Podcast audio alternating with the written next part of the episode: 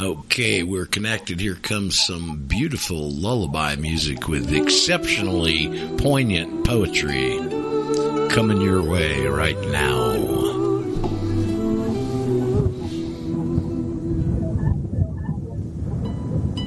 Oh, for a voice like thunder and a tongue to drown the throat of war. When the senses are shaken and the soul is to madness, who can stand? When the souls of the oppressed fight in the troubled air that rages, who can stand? When the whirlwind of fury comes from the throne of God and the frowns of his countenance drive the nations together, who can stand? When sin claps his broad wings over the battle and sails rejoicing in a flood of death, when souls are torn to everlasting fire and fiends of hell rejoice upon the slain, oh, who can stand? Oh, who hath caused this? Oh, who can answer at the throne of God? The kings and the nobles of the land have done it. Hear it not, heaven, thy ministers have done it. Always gives me chills there. We'll tell Lorena out with her lovely soprano voice and that really nice little lullaby and say good morning here on the Friday edition of the Radio Ranch. Roger Sells your host, and we may have, if not, we probably soon will have Brent Winters along with us here, who likes to hang around here on Friday. Uh, I think I can get the date right today, Paul. It is the 23rd today. Uh, I got a little little ahead of my work yesterday there, so it is Friday the twenty third. It is the Radio Ranch, and uh, we're reaching out on several different platforms, aren't we, Paul? Yes, yes, we are actually. Um, we're on Eurofolkradio.com. Flagship. We're on flagship. Flagship. We're on radio.globalvoiceradio.net. We're also on homenetwork.tv and freedomnation.tv. Yes, and the flagship uh, Eurofolk yeah. is not at the bottom of the uh, Atlantic by the Titanic. So just to let you know, the old flagship's still afloat. Yes, did somebody say hello there? Mm-hmm. Was that a female that said something there?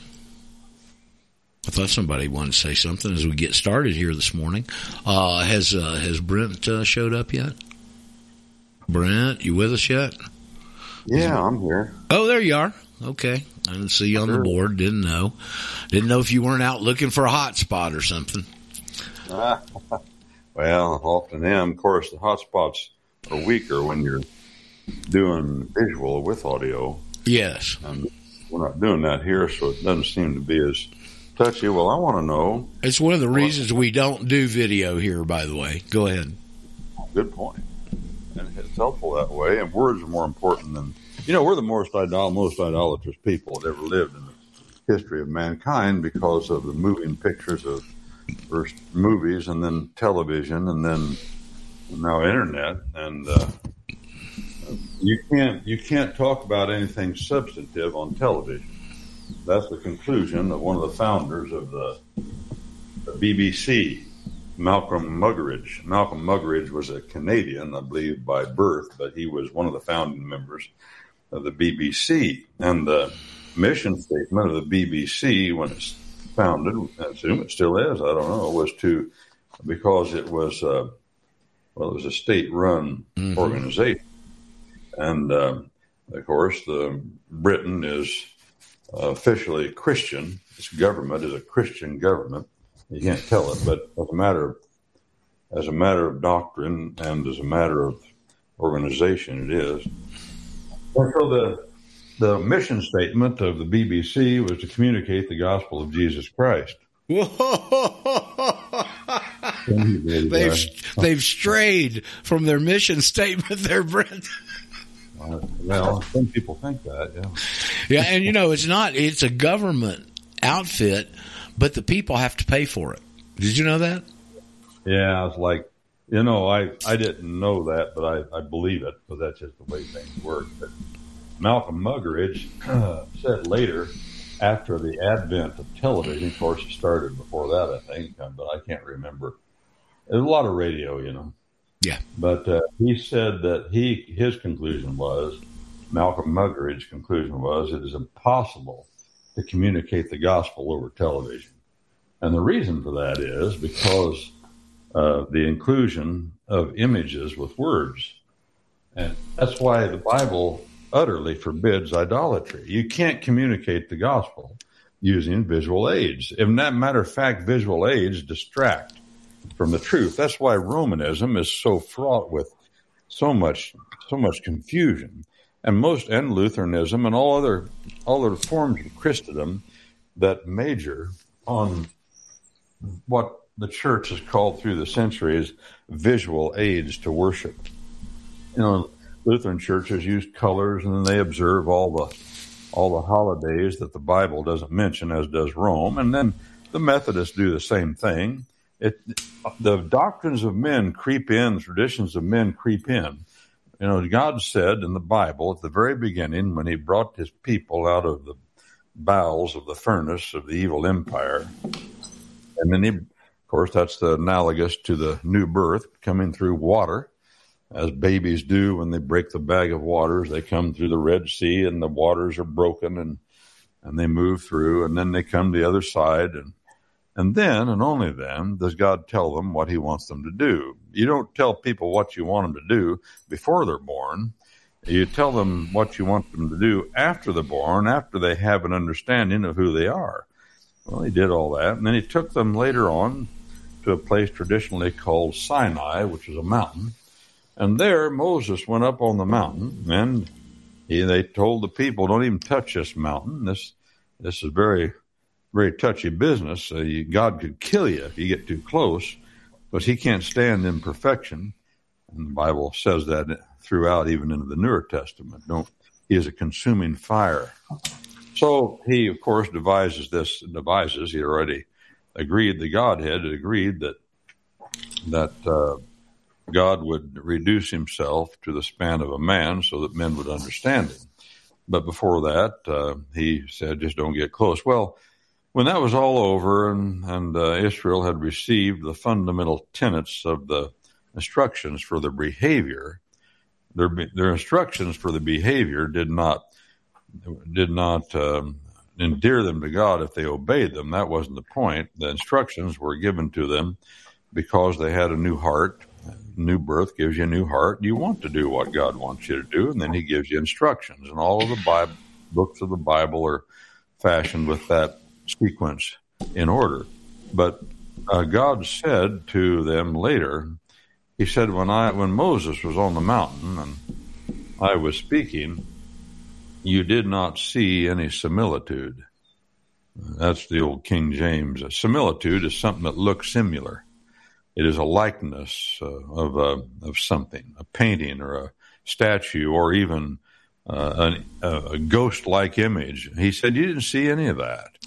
All you did was heard a voice. You heard a voice. And uh, words became, or are, I suppose they became, he was making the point that words are not some things, words are all things. And what we see with our eyes is through a medium called sight.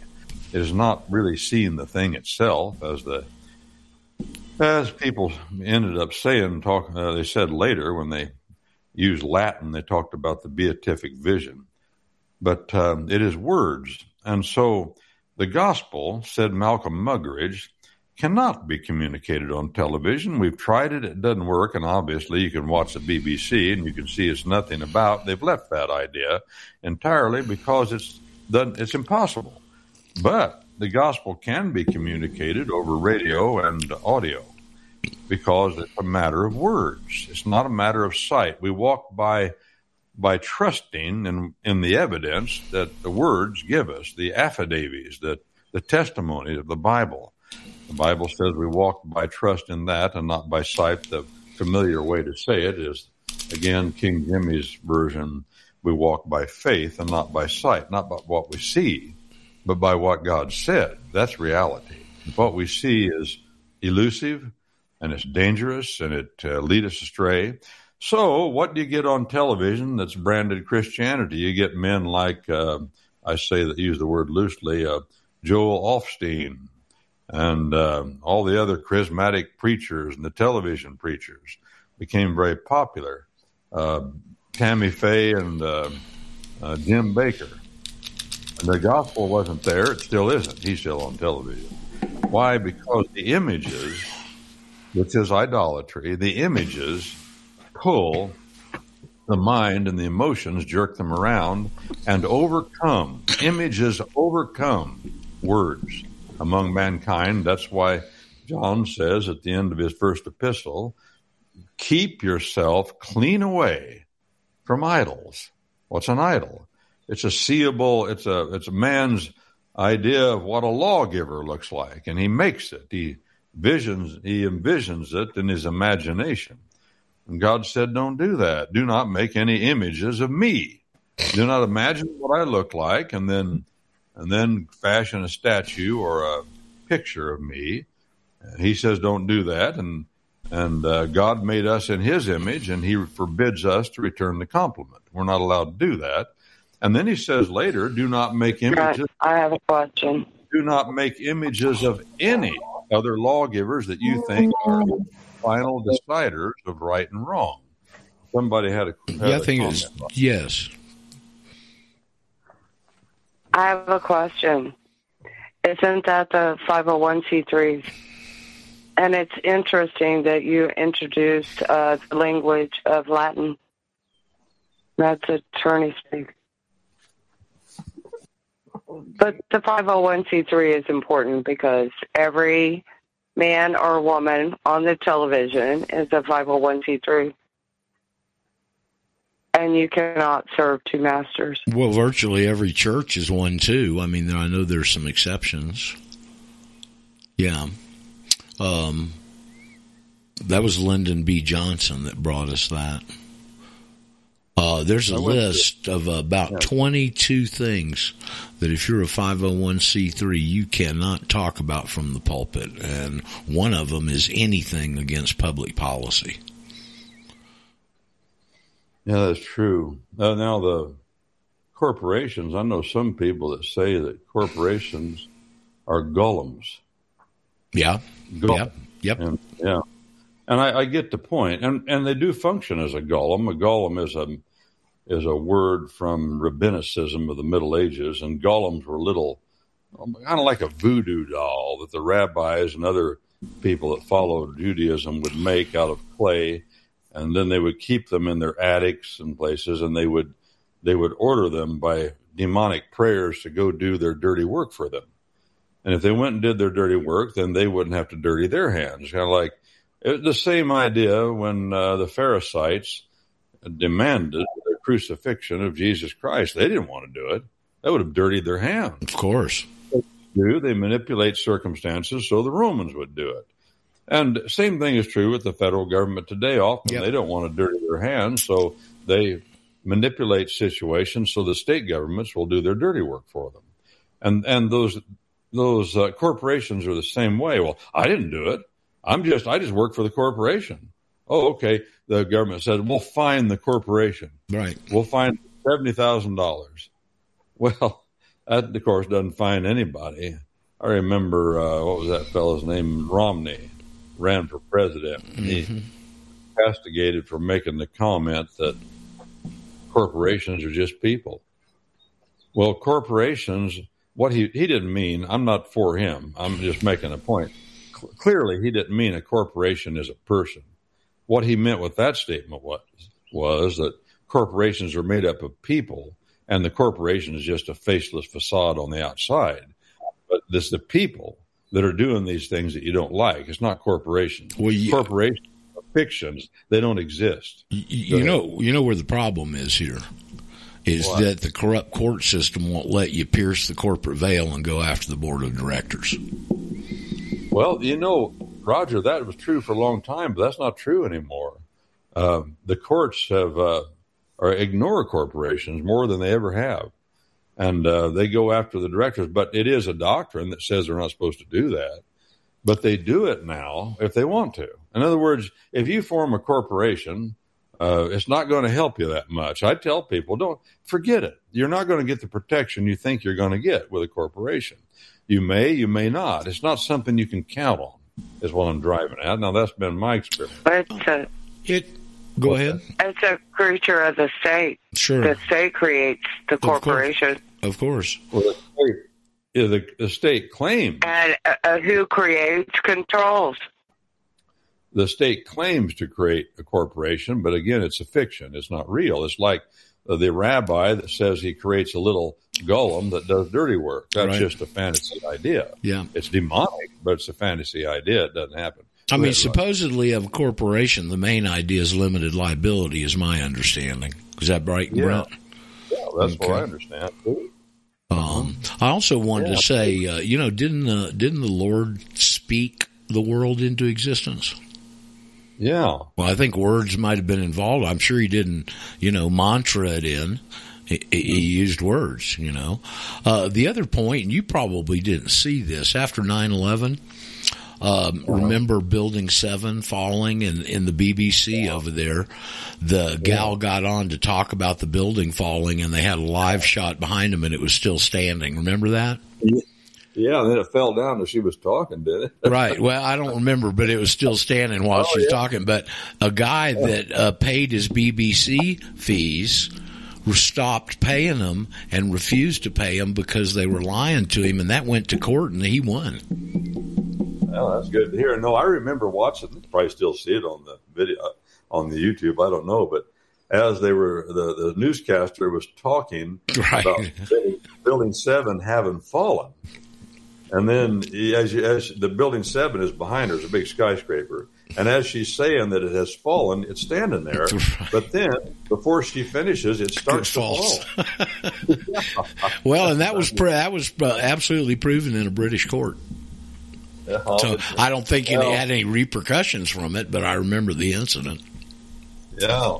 Well, uh, I didn't need a court to prove that one for me. That No, you don't. no, but you did if you do if you were withholding your BBC Yeah. fees. yeah, yeah. Well, if you go to court, you have to present the evidence in court and has to be examined. For example, you know, again, we're talking about pictures and images. Pictures and images don't always tell the truth. Matter of fact, and just as much don't as do. They're manipulatable. Then the question comes: Was that particular video manipulated, and was that not a real shot? Man. That's why. Yeah, you don't. You don't know. I guess I have to well, say. uh, especially on the internet may not be true. especially these days where they can literally clone somebody and put these speech programs in them and they're not even human and uh, the there was a one clip I saw of Hillary Clinton where she was talking and it, da, da, da, she went into these stutters and the commentator said that's a known flaw in the program that does speech Oh, I see. Yeah. So the whole idea of the movie industry and the television industry is to create fiction. If it wasn't for Yes. that, there wouldn't be any reason for it. I mean, every sitcom television show from um, George Burns's um, show that he used to have back in the fifties, clear up to now, was an attempt to create a fictional reality, and people believe those fictions. Don't tell me they don't. boy they do believe buddy George Burns really did live in a little neighborhood like that, and they believed that Jackie Gleason and uh, really did really was a bus driver.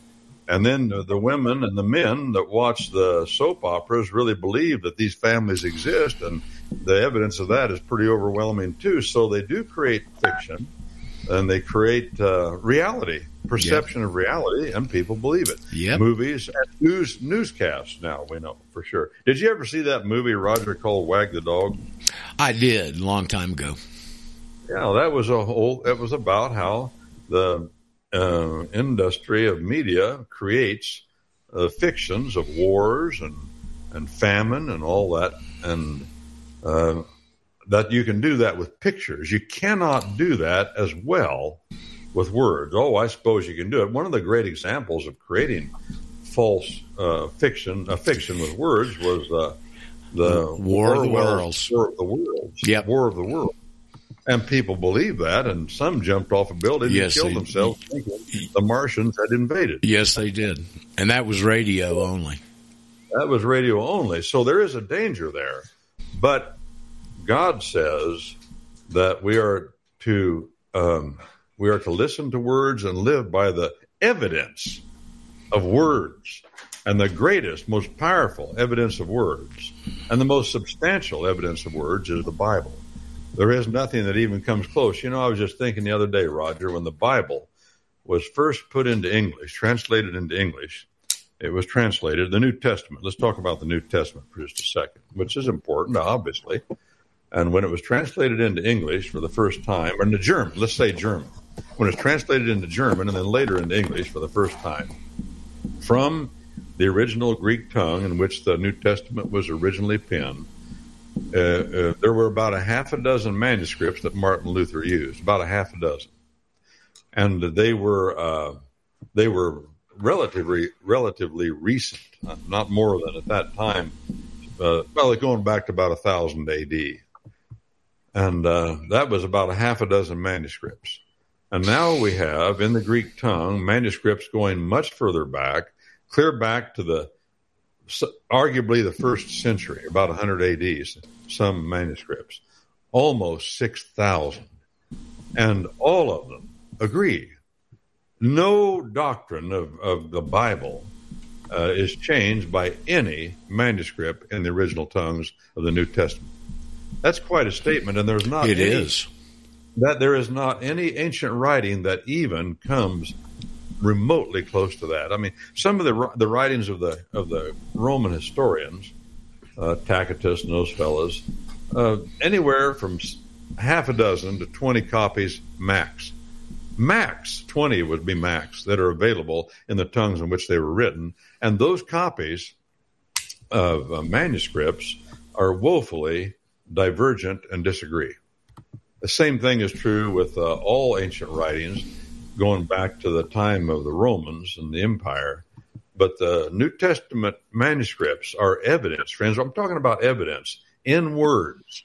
These are affidavits and and uh, history, law rather, an affidavit of what happened. And if you read law, Roger, you know what's happening. And if you read um, reliable history, history teaches law, and law teaches history. When the when uh, law, some law, and take for example the the Ten Commandments says, "Thou shalt not steal." What do you know was going? What do you know was going on? They were stealing. When it says, "Thou shalt not commit adultery," what do you know was going on as a matter of history? They were committing adultery. The law always teaches history in a very precise way. So we have law and testimony, as Isaiah puts it, and that's what the Bible is. That's the evidence that we are to live by, period. And that and no other, that and no more. No traditions of any men and uh, that are viable and reliable to live your life by and stake your destiny on. The Bible says stake your destiny on what the affidavits and the law of this book say. And uh, pictures uh, di- dilute, divert, because of the human condition, divert all that. We like pretty things and we like to look at things. And that becomes reality, just like television. And uh, the Bible then fades from consideration when there's idolatry.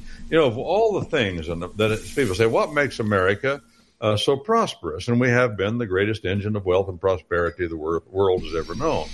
One of the great things that have made us prosperous is that we don't we have not been overwhelmed with idolatry.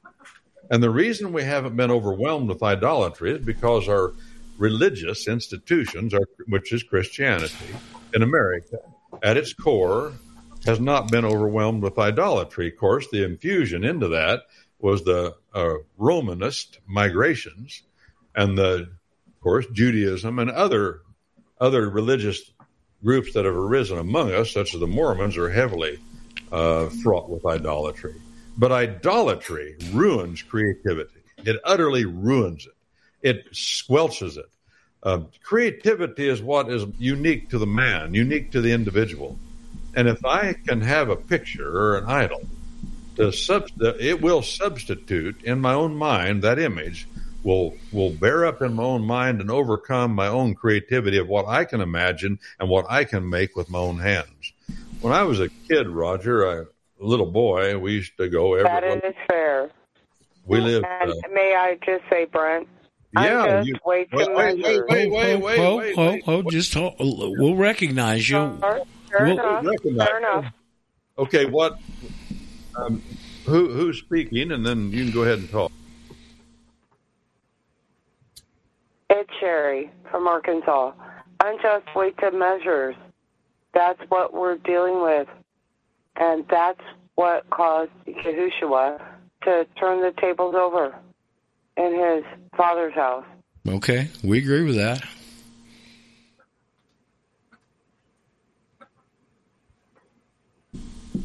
Absolutely.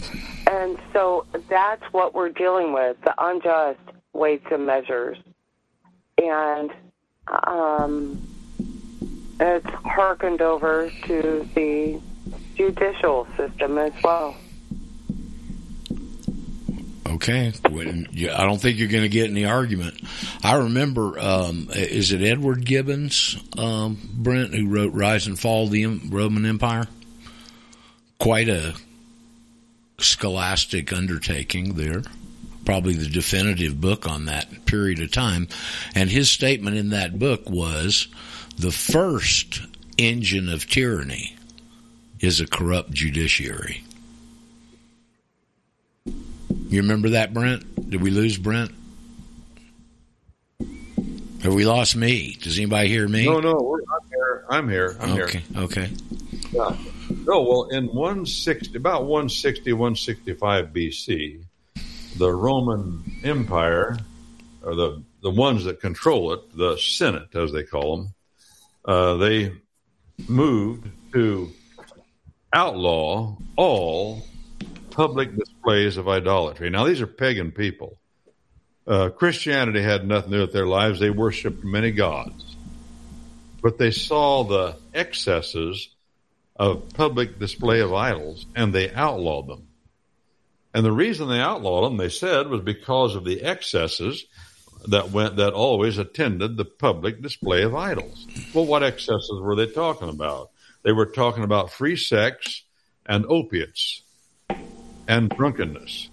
And it got so out of hand, they said, no more. You want to do this, take it back to your houses and do it there, but you can't do it in public. Right. That's what idolatry does to people. But I want to tell you this little story about uh, something I think about when I think about idolatry. When I was a little kid, uh, my grandparents lived up the creek two miles from us, and where Dad grew up on the old Winters Douglas place. And uh, we'd go there pretty often because it's close, and Dad kept his horses there. And then, because he worked in the oil field in a tool house just uh, up the road about a half a mile down the creek bottom, it was a dead end road. So we went over there a lot, and every evening we'd go over there, and and Dad would uh, take his horses. He teamed in the oil field, and he'd take them back from the tool house to the barn feed them. And they were horses that he had had when I was little. This happened because they were horses he and his his father, my granddad, got when when Dad was about fourteen. Wow. They had trained them, and they were still young horses then. And so we'd come back around. We were always at Grandma's house, Grandma and Grandpa's, got- uh, just up the bottom there, and uh, seemed like. And uh, uh, when I was there, Grandma would uh, let me, my brother and I, we'd play with all the things that Dad played with because she had them all there, and uh, he had all sorts of stuff. And he grew up in a time, of course, when people didn't have money back in the 20s and 30s, especially in the 30s after 29. Sure. And uh, Dad said, "Well, you know, I he didn't have it hard. They always had plenty to eat because they were on a farm." But he said, that "I didn't know what money was, so nothing was no toys. I didn't have any toys bought for me." And he had all these toys that he had made as a little boy, and he had carved them out of wood, a lot of them. And uh, my brother and I played with. I wonder what happened to those. I wish I still had them, but I don't know where they went. But thinking back on all that, and thinking back on my grandmother's point of view and my the, the world he lived in was a world of no idolatry. Uh, where they went to church, uh, which was up out of the bottom and another mile down the road, there the walls were bare, and that church is still there, and the walls are still bare, and the ceilings are bare. There's no pictures, no idols, and when you flood your mind with those kind of things, it does stifle your creativity. Because what you end up doing by nature, you substitute that you can't get those images out of your mind, Mm-hmm. and you substitute those for your own. And that's what God, that's one of the great reasons why God forbids idolatry. Back to you, Roger. I, you know, Brent, I've never been around much Catholic stuff. Um, occasionally, as I've, you know, gone through my life, but not often. Uh, and when I got down here in, in Quito, and I think I've told you in the audience about the, this is the most magnificent architectural tour in South America is in Quito. Uh-huh. And the reason for it, and gone over it before, but when the original Indians were here, they had their 12 sacred spots. When the Incas came and conquered them, they took over the 12 sacred spots. And when the conquistadors came in here and conquered the Incas, they took over the 12 sacred spots and they built 12 Catholic churches on them. Uh, and you can go up there today. There's a whole tour of them. One of them is, I mean, it's a huge city block and they're still working on it after over 200 years, you know? Uh, well, that, And- that's the nature of cathedrals, and they are magnificent things, but they are idolatry. Well, And you the can, spots, the sacred spots are idolatry too. Go ahead. Right. Well, I'm just saying you take this bus tour and you, it's a, one of those buses like in London where you, on top it's open, you know, and you get off. I think there's 12 stops and you can get off at two stops and then the next bus will pick you up and you can go look at them and, uh, uh, walking in one of them, I still have the, the image in my mind indelibly of all of the, the gold and the Jesus on the cross and every panel that there's a blank, there's one of those, one of those, uh, uh, idols, if you will, uh, there. And it left an indelible impression on me. There's one down there you got to pay to get into that's solid gold inside and you can't take a picture. Well, that's the way uh, the powers that be and total governments control people with images and television and movie movies jerk people around and control their Im- their emotions in our courts, our common law courts. It's still the law that uh, there are images that are not allowed in cases to try to prove things because images eclipse in the mind when you see them they eclipse the fact Reality. and they eclipse reason they eclipse logic they jerk the emotions around Mm-hmm. and uh, And, that's the whole, people are very good that. Yeah, you know, that's I've come to understand, Brent. That's almost the whole basis of their game is switching everything to emotions from logic and manipulating your emotions because emotions are manipulatable. Logic isn't. Two and two is going to always equal four. Okay. Yeah, yeah, that's right. If you take a picture of a bloody murder scene and put it in front of a jury, uh, and they're going to look at the defendant and they're going to want to convict him. Yeah. And there may not be any conne- connection between the two. That's why things like that, the, our laws of evidence say no, you can't do that.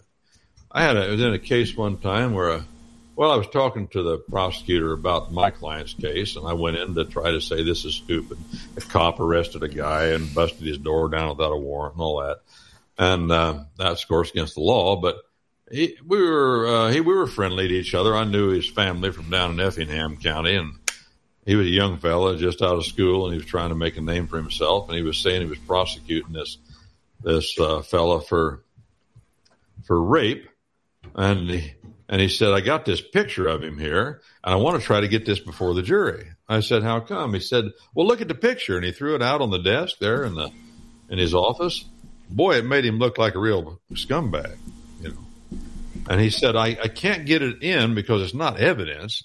So I have to find another way to get it in before the juries because once they see it, it's going to help me. And I said, yeah, yeah, I know, I know. Well, that's the kind of evil ambition that No. that's evil ambition. That, that's wrong. You shouldn't do that. I want But that. yeah, prosecutor should restrain himself from such evil, but they don't.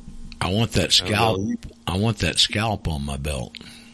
Yeah, they're, they're, they're, that's right. They're notching their guns. Of course, that brings up another point. Uh, there's no place in our tradition of common law government that allows for allows for uh, paid prosecutors, professional prosecutors, and that's something we've had in America for a long time. Well, let me ask you. thinking- a que- Let me ask you a question. Doesn't it say in the Constitution that we don't shouldn't have a don't have a standing army?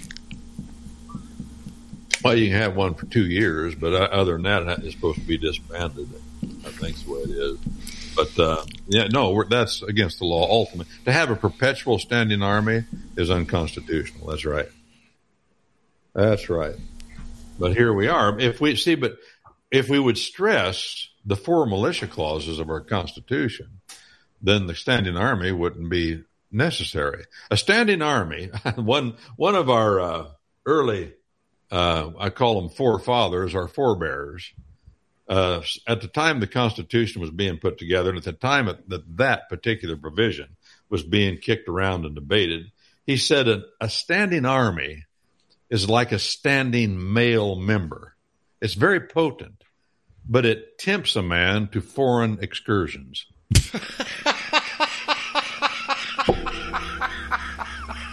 He said that, and he said that in the Constitutional Convention. He was trying to get the dodos there to understand. Come on, fellas. This is temptation. You put a standing army in the hands of a single mere mortal, and you got problems. They're going to be running all over the world, killing people, and acting like they're yep. some kind of a thug, and that's what they and, do. And that's what we've been doing since 1916. Yeah, and by the way, if you were president of the United States and they put that kind of power in your hands, you'd probably do the same thing. Don't think you wouldn't. That's how weak mankind is, and that was his point. How weak mankind is. How men to analogize it to the sex drive of a man, that's what it is. It's so overpowering that it's almost, almost impossible to contain. That's the truth. And anybody that's lived, man or woman, ought to figure that out. That's why, of course, we have Seventh Day Adventists. They, uh, their leader, what was her name? Uh, Ellen White. She hated the sexual drive of men. Of course, powerful. She couldn't stand it. Couldn't stand it in her husband. So she said, "Well, we've got to do something to stop this. Uh, what do we do? Oh, it's he's eating too rich a food." So she started this whole program for Christian people, men and women, to feed them, to quit feeding them rich food and meat so they wouldn't have this awful sex drive that offended her. Well, uh, that sex drive is powerful. Analogize that to standing armies and uh, think it through, boys and girls. That's what he, he was well, saying to them. I mean, didn't didn't he tell us to go forth and multiply? Well, he, yeah, he didn't. He didn't really tell us to. He just said, "This is what's going to happen." and then he puts the drive in us, and it happens. And it sure has. It, it, here's what's really weird about all of that. To talk about the power of the evil empire, the evil empire is doing everything has for centuries, and now doing everything it can to stop that production.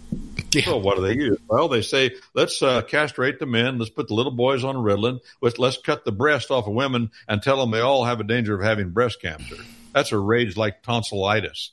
It doesn't exist. Don't tell me it does. They're making a lot of money cutting the breast off women and pushing the idea that breast cancer. Did you know, Roger? I saw a map not many years ago, and it was the incidence of breast cancer among women uh, on a map showing where the greatest incidence of breast cancer are.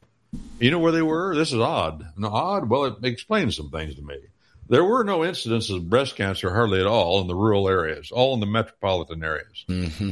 Why? Well, because that's where the doctors are, and just like when I was a boy growing up, everybody was getting their tonsils out. Right. It was was was there even King Charles, who now sits on the throne of England, got his tonsils out.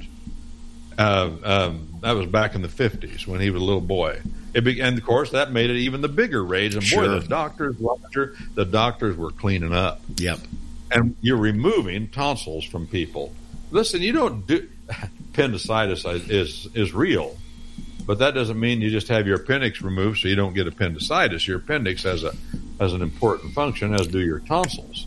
Well, anyway, but they're made a lot of money. But the point I'm driving at is they do the same thing, claiming that we've got to stop production. We got to stop babies. Let's kill. Let's abort them. Let's cut the testicles of men off from producing sperm. Let's cut the breast off of women. Let's uh, put little boys on Ritalin. Let's do all we can to destroy marriage through visual aids like pornography. And it is amazing, Roger. Here's another point. You think? Do you know the more that pornography arises in a in a in a society? This is statistically clear as crystal. The more pornography there is in a society, the less children are born. The more pornography, the less children are born, and the more women are, are leave their fundamental roles as mothers and wives, the more pedophilia and more and abuse of women there is. These are incontrovertible statistics. That's the way it works. So if you're promoting those, I am loving Brother Brent here, man. what's that? Part, Brand, is this I you? said Br- I am loving Brother Brent. okay, good, Brandon. Sit back and listen. Go ahead, Brent. That, that's weird. That, that guy's he, he's as weird as I am, maybe. weird, Brandon's- weird. in the Brand. Brand, I can, can I just say something real quick? Just because I don't have a lot of time, I just wanted to bounce in because I was listening, and uh, you know, uh, brother Brent here, you have an amazing voice, dude. Like you would do so good at like children's stories. Your voice is just awesome for that. And Roger, your your voice as a radio host is like perfect. It's you know you know what I mean. But uh, anyhow, I just wanted to invite you guys. I posted a video yesterday. Uh, are you guys by any chance Clint Eastwood fans? Oh, I, I can't help but like him just because uh, he was so well known when I was growing up. But go ahead with your he's story. a he's a manly he's a manly man. Yeah, no, I, I, I always loved Clint Eastwood movies, and one of my favorites was the Any Which Way But Loose and Any Which Way You Can with Sure. the with the you know right turn Clyde. Yep. So, but you know that guy that was the head of the biker gang. oh yeah, I'm Oh, that's funny, Brendan, uh, speaking about uh, pictures. Um, I want to go back to what Whoa, whoa, Brett whoa, whoa, whoa, Sherry, Sherry, hold on, Sherry, of their own Sherry, self. Real quick, if I Sherry, hold on. Brandon's not finished yet, please. Okay, we'll recognize you. Go ahead, Brandon. Yeah. But I posted a video yesterday that the guy that was the head of the biker gang, I had no idea that he was a true blue Bible believing Christian. And he gives the greatest speech on this whole subject I, I think any of us are going to ever hear.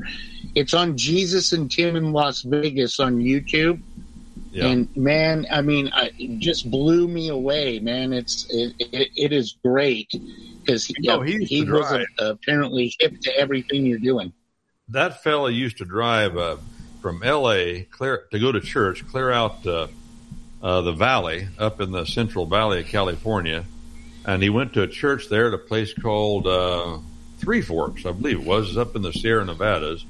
And the pastor of that church, he started going to church there. The pastor of that church eventually moved to nor- northern Idaho, but he recently retired. I had the pleasure of knowing him. Him and his father. His father passed away, but I know what you're talking about. No, he. John Quade.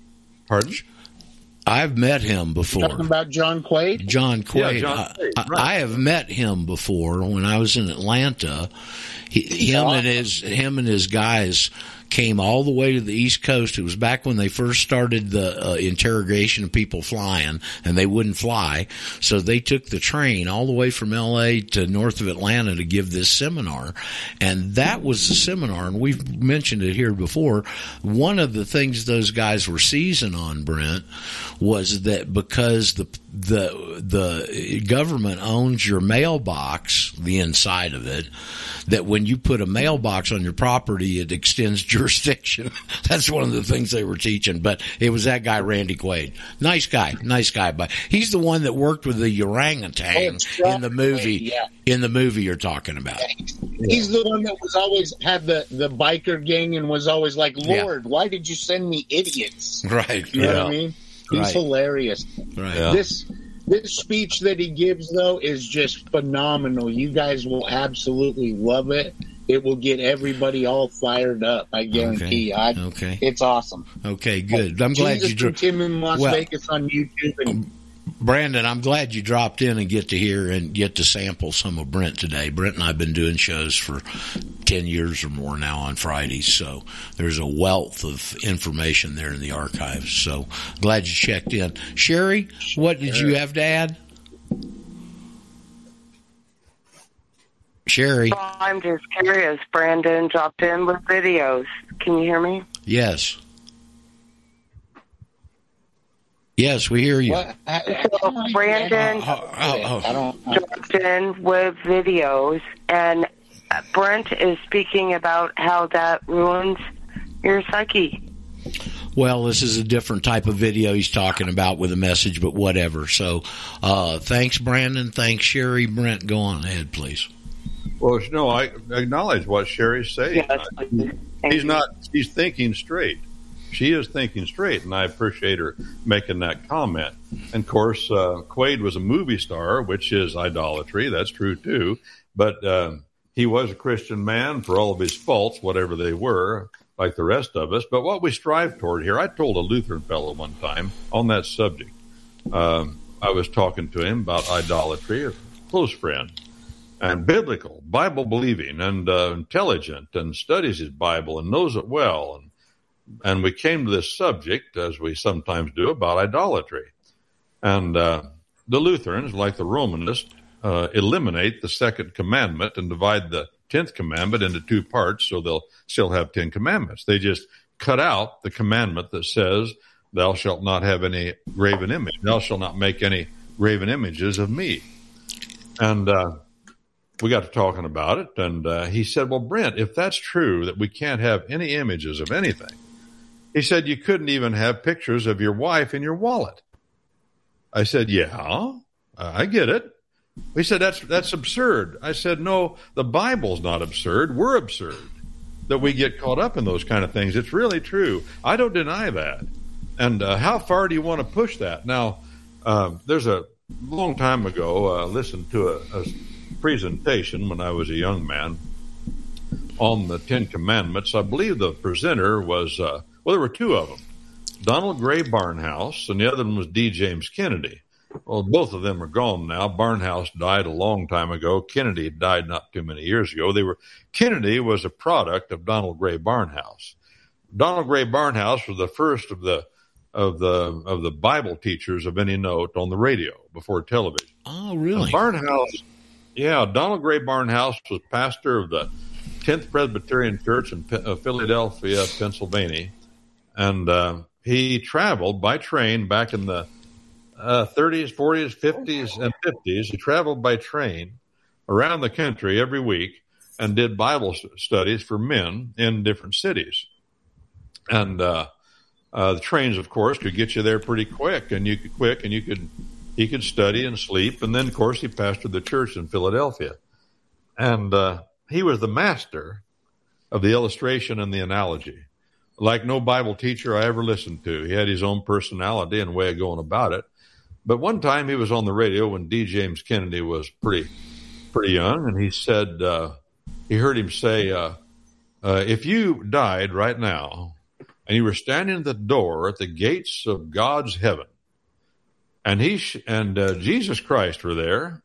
This whole thing about Peter being there is a Roman myth. Peter's not at the gates of heaven. That's that's uh, that's a myth that uh, Rome has perpetuated. But at any rate, Jesus Christ was there.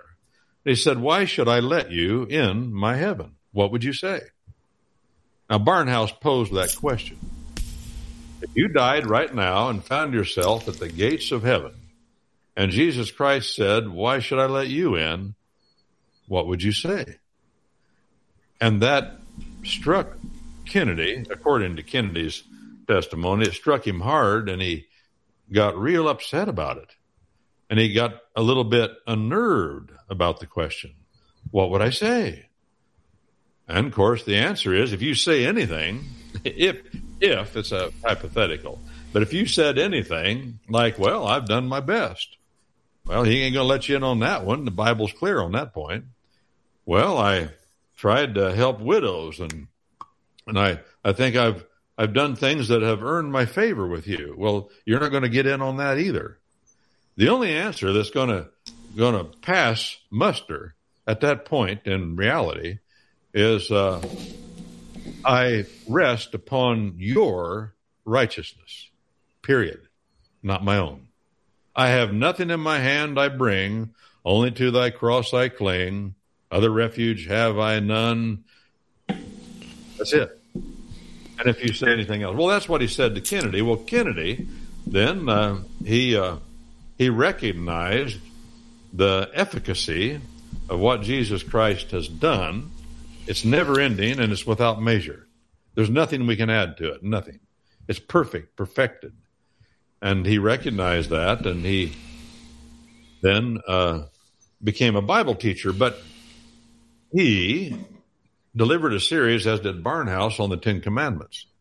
And when you get to the second commandment and you break it down biblically, biblically and how it plays out throughout the rest of the law and testimony of God, what you get is this. There are some images that the Bible permits, and there are some images that it utterly forbids. Hmm. And to know those distinctions is important to understand God's law and what will bring the most enjoyment out of your Christian life. You know, all of us Christian folk, we are lawless. We don't know how to apply God's law in every situation. We struggle and we mess up. But Jesus Christ said, I have come to bring eternal life. Life. That, that's your destiny. That's where you're ultimately going to wind up. He said, I've come to give, to bring, to make available to my people life. He did that. But then he said, and life more abundant. Well, what is life more abundant? As you learn to follow his law, life becomes more enjoyable. As you dis- as he disciplines you and you discipline yourself, and that's hard in the face of temptation because of the way he has made us and we're spun out of control. But as we learn what the commandments of God are, the commandments of God are for us, his people, to give us, to, to let us experience that life more abundant. That's our, that's our obligation. It's not our debt. We don't owe God any debt for what he has given us, but we are obliged. We are obliged to do it. Not because we've contracted with him, not because we've made an agreement with him, because he said to us, here's what's going to happen uh, you're going to be fruitful, multiply, and fill the earth. And every one of us, every one of us is a part of that multiplication. It happened. It's happening. It's going to continue to happen. And he, his covenant is not a debt. It is an obli. Then we have an obligation. We're not going to do away with our destiny. That's not possible. He has fixed our destiny as his people. The Bible, we're going through that, Roger, on Saturdays, the book of Romans on Patriot Soapbox. And I want you to join us if you're listening and you can on Patriot Soapbox on Saturdays. Go to commonlawyer.com, commonlawyer.com, as we go through the, how God has fixed the destiny of his people. And then, of course, with that, after that, after your destiny is fixed, you don't have to worry about that anymore. Then how can you have a more enjoyable life? You want, at this point, to please your Father who is in heaven. That means you do what he tells you to do. First, you got to find out what it is he wants you to do. That that's his law. His law is his will. Correct. That's, I have that's a question. hang on just a minute. Hold on. That's the way. That's the way uh, the Christian Sure. life. That's the way the Christian life best works. Uh, go ahead. Sherry. Uh, my question is, um, he says, "Keep my commandments," and he says, "Keep my feasts." What do you, What is your thinking about the feasts? Keep my spell that. I can't understand you. Keep my what? Feasts. P- F E A S T S. Oh, feast. There's three. Roger, can you understand what Feast, I'm saying? I'm not- feast, feast, like Oh, tabernacles. feast. Oh, feast. Yeah. F as in foxtrot. Uh, the feasts of the Older Testament have become part of the Hebrews roots movement in the Western world. And the there it comes under other labels, but one of the labels is the Hebrew roots movement. Now, when it comes to the Old Testament and the feasts and the ceremonies of the and the trappings of the Levitical priesthood, the book of Hebrews does a good job of laying out what is to be observed and what is not to be observed. But here's the way it works fundamentally if you boil it all down. All of those things in the Older Testament, such as the ceremonies and the feasts, which are ceremonial also in their own way, object lessons, all of those um, are designed to teach us to look forward to the coming of the Messiah. To teach us to look forward to the coming of the Messiah. Those ceremonies and feasts that are not intended to teach to to look forward to the coming of the Messiah are intended to teach us to look back to remember something God has done. So there are two things in the ceremonial law, as they call it, of God. Those things intended to teach us to look forward to something, and those things that are intended to look teach us to look back at something that happened and not forget. Case in point, the Passover supper. The Passover supper is as ancient as the extraction, God's extraction of the nation Israel from the law of the city empire of Egypt. And he said to them, Do this, remember what I did for you in Egypt, and for all generations after that, the Israelites and other people who were not Israelites that that uh, took on the trust of the God of Abraham and Isaac and Jacob practiced and continued to practice through the centuries the Passover supper. We get to the gospel records, and Jesus Christ said they were practicing the Passover supper. Why? To look forward? No. To remember. To remember what happened in the past. And they're at the Passover supper, and Jesus Christ is observing it with those 12 impaneled jurors, and he says, As oft as you do this, as oft as you do this, do it in remembrance of me. Looking back, you see. But in that point of the Lord's Supper, not only did he continue the the command to look back to Egypt and what happened there and understand that, he also said, I will not drink of the fruit of this vine. By the way, it's not the blood of Christ, you see. He even calls it there the fruit of the vine. I will not drink of the fruit of the vine until I do so in my kingdom. So he adds something to it that is not contradiction to anything in the Older Testament. It's just more of an understanding. He says, This is now intended. I want you to understand the Lord's Supper, which is the Passover supper, as something we also use to look forward to something. And so now it's got both elements. But the important point here in this is it's intended to look back and now intended also to look forward to something that yet to be fulfilled the, the feast of the Lamb in the kingdom. That's looking back, so we still do that. And we've always done it. And we call it now the Lord's Supper. And it's to be done, according to the Bible, once a year. It's not to be done every week or every quarter. Why? Because the Bible established the Lord's Supper once a year. Why the high church people and the Protestants who I admire very much that are so biblical, they take that phrase as oft as you do this to, to mean you can do it anytime you want. Well, or not do it at all. Well, but they don't say that. Why don't we just do what the Bible says once a year and do it? And to do it more often, of course, I've watched it becomes trite. But that's that's looking it, back now, Roger. It, it, to do it, to do it, I have a regular. Hold on, Sherry. We're to do it, hold on, Sherry. Yeah. We're there. To do it on on any more than an annual basis dilutes the meaning to me. Well, and that stands to reason. Well, God said do it once a year. That just that's a safe harbor. If you want to do what God says, just relax and say, "Well, what what does He say here?" He says, "Do it once a year, the Passover supper. Now, before I go on, Let's, Sherry wants to ask a question, yeah, I think. Yes, she does. Don't you, Sherry? Sherry? Sherry? I don't Let think she's on. with Let us anymore. On.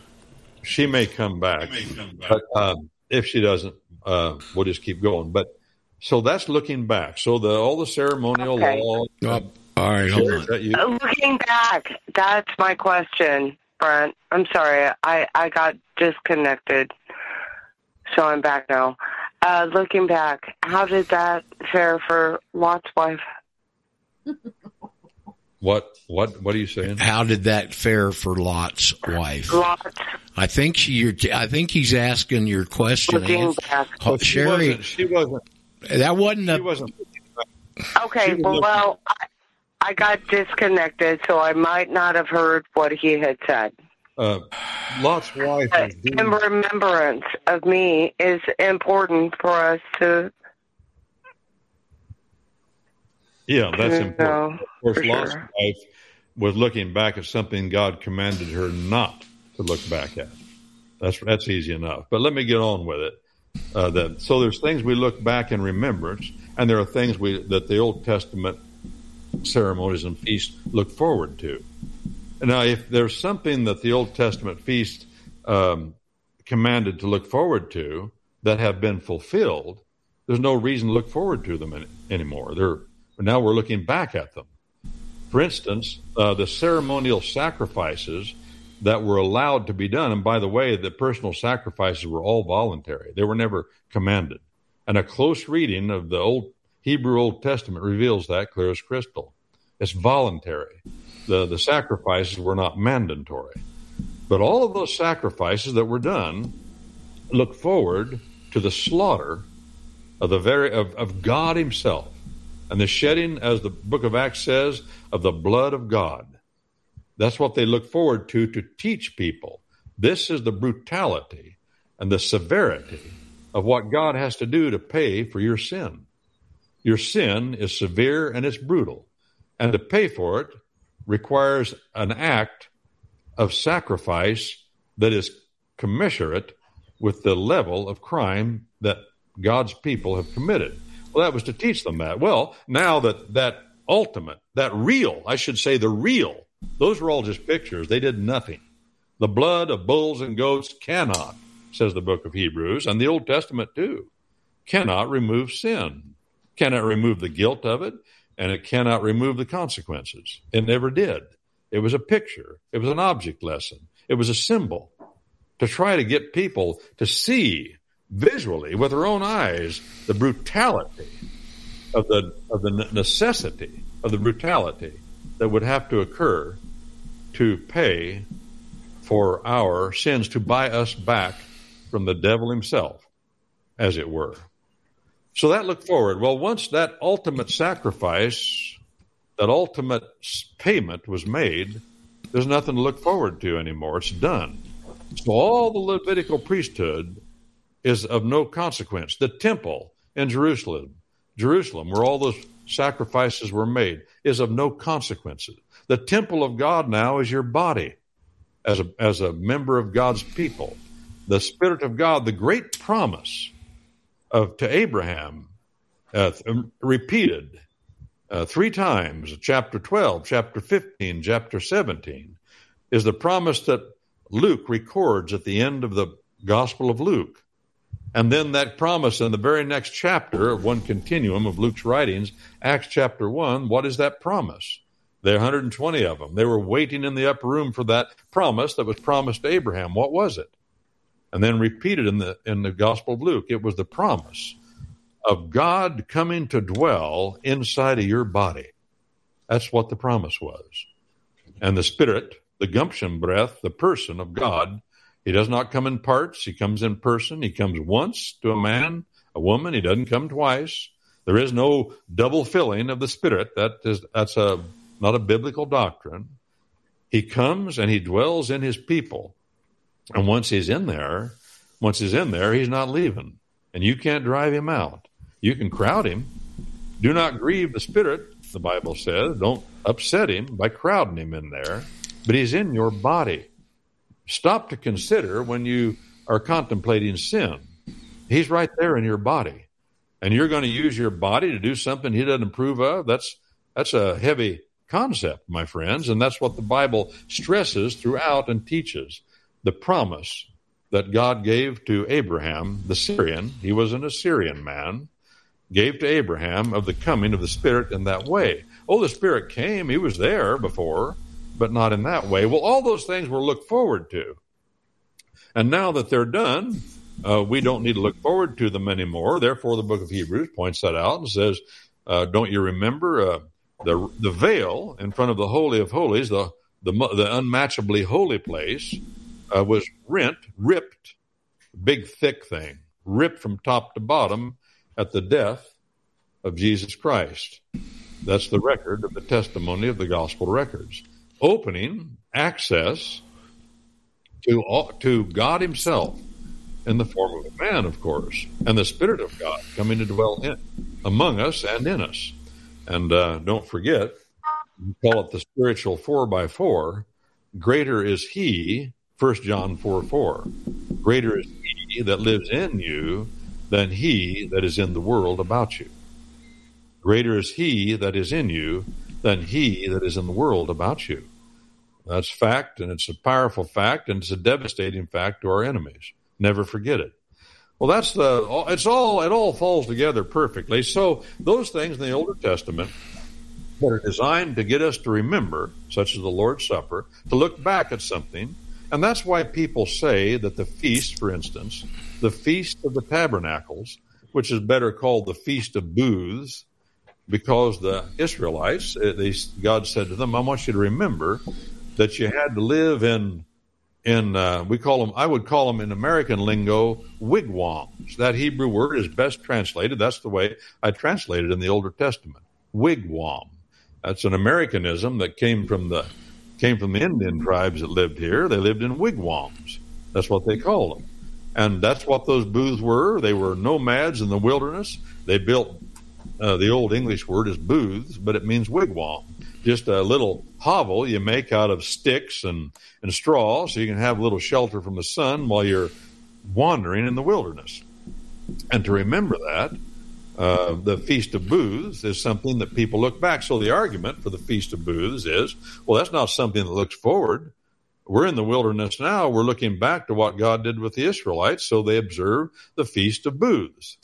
Now, there are other things about that that mitigate it against that point of view, but I certainly don't quarrel with people that do that because it's arguably something that looks back instead of something to look forward to something that's already for fulfilled. Go ahead, Roger. Brent, you say booze, B O O Z E? B, I'm say that's more of, yeah, it's hard to get it across. B as in Bravo, O O as in Oscar, T as in Tango, H as in hotel. Oh, booths, booths. Um, and that's an old English word that means hovel, or we'd say an American wigwam. Uh-huh. Uh, or a cabinet almost, a, booth. You know, you go into a voting booth.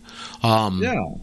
Uh, when I was uh, in the States and we uh, had uh, Pastor James Bruggeman uh, as our pastor, little traveling pastor, um, journeyman pastor, if you will. Uh, he always recognized, especially tabernacles. We had a big tabernacle celebration every year in the fall. Uh-huh. Still does, I guess. Uh huh. Well, that now you're talking about what the feast of of booths is also called the feast of tabernacles, using those old words. That's why I like to eliminate that confusion because the tabernacle often refers to the old tabernacle in Jerusalem. Right. And just call it the Feast of Wigwams. because Boy, you'll get some blank stares with that one. well, that, that's the way I translate in the Bible for that reason, because anything else you use confuses. It's not the way we, the words we use anymore. They're nothing but wigwams. Have you ever seen a wigwam? I know oh, oh the people. Oh, absolutely. People, yeah, and, and the Apaches lived in they didn't call them that. They had a different tongue, but the people lived around the Wabash Valley where I come from. They lived in wigwams, and they, when they removed all the tribes west of the Mississippi, that was the Cherokee Trail of Tears, but the Cherokee was just one part of, small part of it. All the tribes got removed, and one of them uh, was the ones that lived around home called the Kickapoo. Kickapoo. And I had a lady say the other day, um, what, what's he saying? Kick a what? Well, kick a poo. K I C K A P O O. That's the name of the tribe. Well, they got transferred to, to a, a, reservation in uh, east northeast Kansas, and their the reservation's still there. But a lot of them got mad and transferred. Some of them got transferred originally to Oklahoma, and the Kickapoo Nation in Oklahoma is still there, and yeah. the Kickapoo land. But a lot of them, more, most of them, got really mad at the U.S. government, and they went down into Mexico, and most of them are still in Mexico, and that's where they live. And every year, well, they build they build wigwams down there, and they live in them. But they're a little fancier than they used to be. You know, they're a little bigger, but they're wigwams, and uh, they're uh, the dwellings of people that are rather nomadic, often, and they just use whatever they can get their hands on. to have some shade from the sun and and from the and uh, shield shield them from the wind. Go ahead, Roger. It's like the guy that said, "I'm going to go live in a yurt and raise yaks." I live in a what? A yurt. You know, oh, a yurt. What's well, that's a kind of the um, oh uh, the Genghis Khan uh, method of dwelling, and it's a round dwelling oh. that they can break down, pack up, and move and reset up. And they're some of them are quite nice, actually. No, I, have seen pictures of them. Actually, I've seen them because I've seen them here in the states. Some people choose to live in them. Heavy canvas. Yes, yeah, correct. But the idea of a wigwam and a, a structure like you're talking about is to uh, not be so affected by strong winds. If it's round Correct. like a water tower, correct, the wind won't blow it over as easy. Well, know? you know, yeah. uh, my my dear deceased patriot friend David Straight, unfortunately, had the same name. Um, he was a self-made millionaire, and that right there is what he made his millions on. Was the we call them roundhouses, but they're really octagon shaped. And uh-huh. uh, what David did was patented the cantilever on that structure, and that was kind of his claim to fame. Where you build the bottom, you put the the, the octagon house on top, and you build it on another uh, level that's not completely the same size. There's a there's a part outside that is under the top structure but is open. Okay, it's called a cantilever. Uh, anyway, um, David uh, built a business on prefabbing those things and he exported to 19 different countries around the world.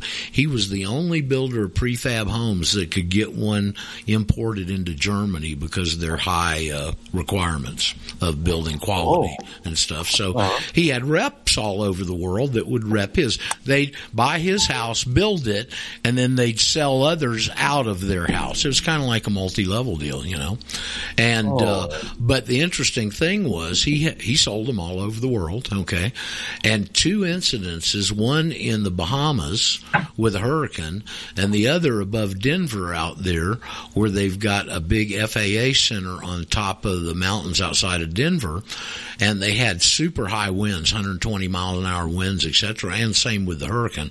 And the only structures left standing were his houses because the wind went around them.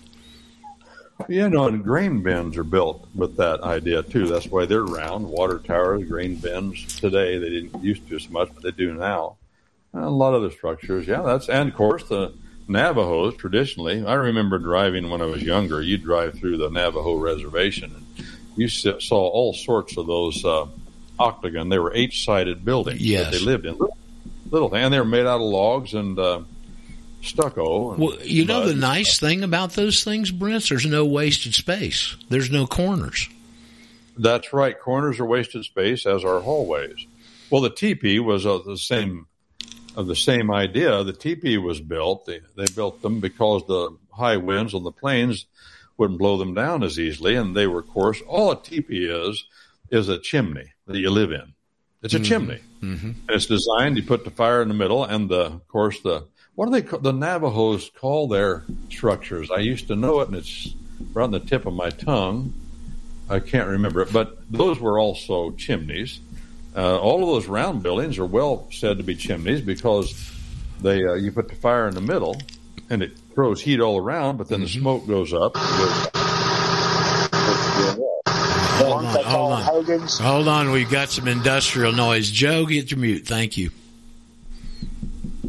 Go ahead, Those teepees are genius. I, I suppose just trial and error, but when the wind, that high winds hit them, the wind is diverted upward to the plant path of least resistance, which gets narrower as you go upward, mm-hmm. and they don't blow over that easy, hardly mm-hmm. at all, even in high winds. You see. May I interrupt briefly here? Yes, sir. I do, I do want to say some other things. Joe's bulldozing, I think, but he's trying to. He was saying Hogan's. I Hogan, Hogan. That's right. That's Hogan. It. Thank you, Joe. Go back well, to your bulldozing. Yeah, thank you, Mur. I think it's Hogan. That's the way I've heard them say it. Hogan. But Hogan, we might say. Thank you. Yeah. You going to say something, Roger? I no, no, no. I was just thinking about my deceased friend David Straight and, and those buildings were really cool. Yeah, Mur, what do you got? Yeah, I got a couple things if I can remember them here. I was trying to jot down a couple notes just now, but um, around here there's round barns that were built by a, a free black man. Uh, the uh, you know formerly enslaved used to come up to Wisconsin and a town near here every year for their uh, church uh, campgrounds. You know, and uh, but this fellow's name was uh, Alfie. So I'll look up the name. But anyway, he was a black freedman, and there's still several of these round barns around, you know, that were built according to his design. And uh, and also, this is the Kickapoo River Valley. Really? I live up on a hill, a ridge above it, yes, and there's a Kickapoo reservation that's half owned by the um, local tribe. Uh, and it, it's just, it's very nice, you know, but Kickapoo basically means first goes this way, then that way. So it's the most crooked river. And it's very ancient. It's never been improved upon, you know, and it's very fun to canoe on too. Are you are you saying there's a Kickapoo reservation in Wisconsin? yes. Yes, and the Kickapoo scattered quite a bit. Now, I didn't know there was one up there, but the Kickapoo Well- scattered quite a bit. Yeah, go ahead. Yeah, it's it's not actually an Indian reservation. It's it's more of a preservation area, and people can come in there and ride their horses and all kinds Uh-huh. of things. It's a real large area. It's very beautiful. I like to ride through it every chance I get. well, But those round. Go ahead, Mur. Go ahead. so go ahead about the round. Go ahead. Well, the round barns. Uh, the reason I, I'll bet. Now I'm speculating, just putting uh, two and two together. There were there were two round barns in the world in the county where I live, just two. Of course, there were hundreds of barns, and there were three styles of barns that uh, Germanic people brought to America: the Germanic people and the Celts. Uh, there is the the English style barn, the British style barn, and and there is the um, the Germanic style barn, and the Germanic style barn though came in two kinds, and these barns were built from about the from about the middle of the 18th century up through the the 1960s, and you don't see them anymore. Most all barn you see them in places where the Germanic people and the Celtic people settled, and that was, of course, the Midwest. And when I say Germanic, uh, that includes the the Anglo Saxons, of course, but and um, but the Anglo Saxons, the English, their barns were characterized more, and are you still see a few of them around. We have them on our home place. We had two of them, and they were characterized by the steep, the steep pitch of the roofs. The, Germ- the German barns and the Dutch barns, I say Germanic, that means Dutch too, but they were long, sweeping pitch to the roofs that started almost flat and then came up to the top. But the other kind of Germanic barn, and the Dutch especially, but the Germans too, they built round barns. And there were two round barns in our world. They were very prominent along the main road. And of course, we'd see them. One of them's tore down now, and the other one's still standing. And I can see when I drive by it, the family looks like they're trying to get it back up in shape again because it is a bit of a novelty. But here's what we were told when we were growing up, Murr. Uh, I haven't looked this up, but uh, I believe it because on the German, the Dutch and German barns was the hex.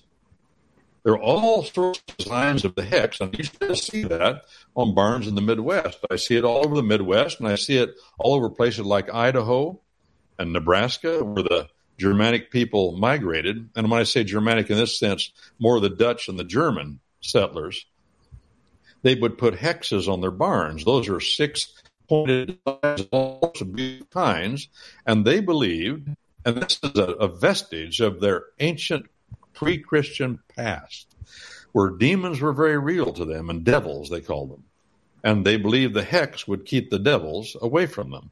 And that particular practice, it's a pagan practice of idolatry, though has persisted among the most staunch Dutch Reformed Christian Bible believing people. These are the vestiges of our paganism.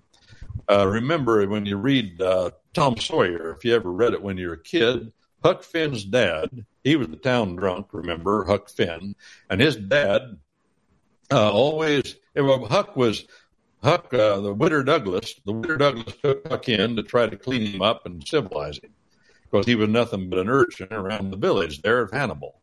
Or no, Florida is actually where it was, Hannibal, close by, Florida, Missouri and took him in, cleaned him up, trying to teach him to read and write and all that. And and Huck's dad found out about it. He was town drunk and he lived down the Hogshead uh, along the wharf. and uh, he was always looking for money. And he snuck over to Huck's place, uh, where Huck was staying at the Witter Douglas's, and because uh, he'd heard he was there, and he wanted to find out if he'd get any money from his boy. His boy was about 12, 14 years old, Huck. And Huck, oh, the uh, Miss Douglas's nigger, Jim, and I don't hesitate to say that because I don't want to conform to politically correct speech. That's the way Sam Clemens that uses that word throughout that book. Uh, nigger Jim. Uh, Jim was walking through the snow and he was over at the house and they saw foot tracks in the snow and nigger Jim says that those foot tracks are have a have a cross in them. Well, the cross was a was a, an attempt at a hex. He would put two nails in the heel of his, of his boot, and then he would bend them over and cross them. And he believed, as people often did, that would keep the devils away. That's a vestige of our Holy past. smokes! Uh, they called the hex, but the Dutch people uh, made their hexes very beautiful and very colorful, and you can see them on the barns all over the Midwest, where they those kind of people settled. And of course, Wisconsin a lot of around barns, Mercer said, I've met a lot of Germanic and German and Dutch people up there, and they used to all milk cows as German people and Dutch people do and still do, did and still do. Well, they had these hexes on the barns, and then they had these round barns, and these are the things I heard. These two round barns in the community. These are the things I heard about those barns. Uh, one of the things was we used to say uh, the joke was, you know what happened to the dog that died in that round barn, and uh, no, what happened to the dog that died in the round barn? Well, he ran himself to death looking for a corner to take a leak in. uh, well, here's what I, we were told as kids that they believed. And it's not that they did believe it then, but the practice of the round barn got started because they believed that that uh, demons hide in dark corners. So they built their barns round to, to try to eliminate some of the corners. Is, is that right? There's, there's another ex- explanation here. I'll give you if you when you get ready to let me. Yeah, go ahead, Mer. I'll take a breather. Okay. Unique to the U.S., agricultural colleges at the time promoted round barns as easy to build, more efficient, and wind resistant. The round barn silo and hay chute are in the center of the structure, allowing for easier feed distribution than the more traditional rectangular barn with the silo at one end. Oddly, many of the historic round barns of Vernon County were built by the same man, Alga or Algie Schivers, like S C H I V R. So 1889 to 1978. Algie, the son of a slave who came to Wisconsin via the Underground Railroad, lived his entire life in Vernon County after studying carpentry at George R. Smith College in Sedalia, Missouri, and a tour in France during World War One. Algie returned to Vernon County. It was then that he began running his family's farm and constructing his neighbor's barns. Fifteen round barns in Vernon County are attributed to he and his crew. Wow. You know, there was a round one, uh, as y'all are talking about this, I'm flashing back, uh, out in, in, the northwest side of Atlanta, outside the perimeter, is a town named Smyrna. And Smyrna had one of those old barns. It must have been on an old plantation or something. And it was converted into a restaurant. Uh, and I had to go out there a lot. The name of the restaurant, Brent, you'll like this, was Aunt Fanny's Cabin okay? and it's a big tourist thing, and it kind of uh, uh, rode the coattails of the old South, you know. And you'd walk in. The reason I had to go out there is because I was in, had all these English bands that I was working with. You know, oh. Thin, Thin Lizzy and Graham Parker and all these English bands, and they knew each other because the the English label came over and bought us. Okay, and so they would I'd take them out there to Aunt Fanny's cabin, and then they'd get back to England and tell all their buddies, you know, hey, when you're in Atlanta, go to Aunt Fanny's cabin. So everybody that came to town, I had to take them to Aunt Fanny's cabin. I was out there a lot, yeah. and they had a couple old Civil War cannons out fr- outside the front door and that kind of thing. But uh, the the the little uh, boy, very, I'm sure it's not there anymore. It's way too politically incorrect. You, you'd sit down and they'd have a little. Uh, I don't know, 10, 12 year old black guy, uh, young man, and they'd have one of those sandwich boards over their head right? Where they could slip the menu and a sandwich board over their head and they'd come up to the day. Aunt Fanny's cabin says, welcome folks. Howdy. How, what do you have? And they had four dishes, fried chicken, Smithfield ham and something else. But, yeah. uh, but I really remembered it was a round barn converted into a restaurant. Well, there was, uh, I, ate at a restaurant one time, a, a, called the Red Barn. It was a round barn in Champaign and I think it's still there, but I haven't been there in years. But I, I did have the privilege. But it is kind of novel, those round barns, and uh, the explanation that Murr read uh, seems plausible to me, and all the the the um, all just the traditional uh, wives' tale they call. Comment. I think Joe. Joe's got a comment oh, Joe's got a comment, and his background noise is so bad. Let's get it out, Joe. Yeah. If you want to see a new, new constructed round barn, Pond Creek, Oklahoma, north of Pond Creek, Oklahoma, on U.S. Highway 81, a gentleman built a brand new one. Uh, within the last 20 years, it has a brick exterior, mm-hmm. and he came up with he built that off of a design that he wrote all the dimensions and all the number, brick, and everything on a paper cup. On and he came up with just a few bricks left over, and it is a masterpiece. Cool. A masterpiece. It's on Highway 81 north of Medford or north of Pond Creek, Oklahoma. Yeah, Paul can go go by and see that here pretty quick. Yeah, they they fell out of favor, you know, when electric electricity came in. But it's a good design. There's a brick one over here by the in the county seat. Well, I know what my father used to always say. He'd say, "Go to the roundhouse, Nellie. They can't corner you there." May I speak about a couple of uh, manipulative myths that we and we've hit on them, uh, I think, before, but it, it goes without kind of saying most of the time. The second one I'm going to say. This first one, I just want to reiterate that uh, Ellen G. White and her husband James helped form that religion, and they were very devout in service to Jesus Christ. And she couldn't have been too much against sex because they had four sons.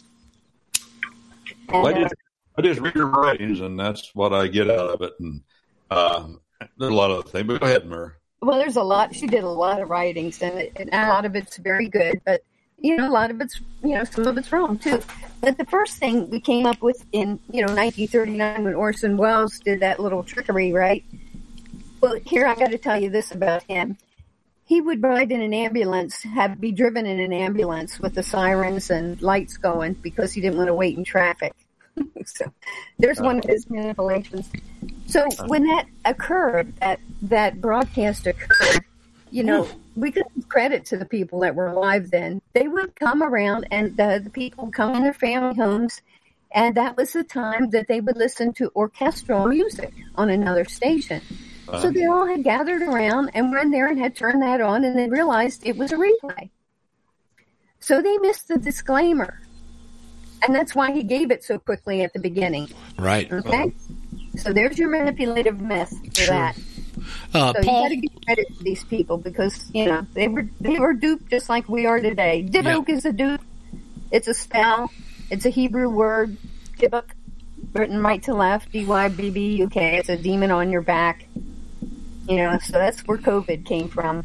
Let, Paul, let me drag Paul forward here. I'm getting a lot of tinny tinny audio here? Is that? Do you have any kind of finger you can put on that? Is Paul? No, not that. Not that. Uh, not that I can see. Okay, well, it may be on uh, my. It may be on my end. You know. So. Okay. Yeah, I don't get it.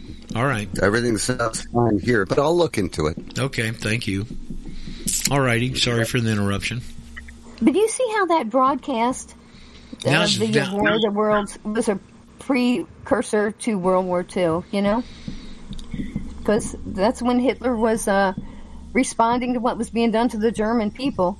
But the actual beginning of proclamation of war was March 24, 1933. Judea declares war That's on a- Germany and that's boycott right. all their goods. That's right. So- that was the first shot.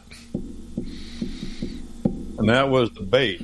That was the bait. And they they drug them into a mess and drugged our country, drug dragged our country into a mess and Oh, they, that they, was the manipulation. That they was oh, the boycotted. manipulation. Oh, Murr, boycotted Murr, Murr. Two people can't talk at once here. Let Brent Yeah, that- finish and that- add your comment. That was a, a, a clever manipulation of the of Judaism that helped destroy the world at that time. No Yeah. question. I get the point. Go ahead, Murr. I know. I, I was talking over you. Sorry. Yeah. It just said the boycotting their goods all around the world. You know. Yeah. Well, it's not only that. They went to the extent that if an aver, if a company sold German goods, they would not let them advertise in the newspapers they owned.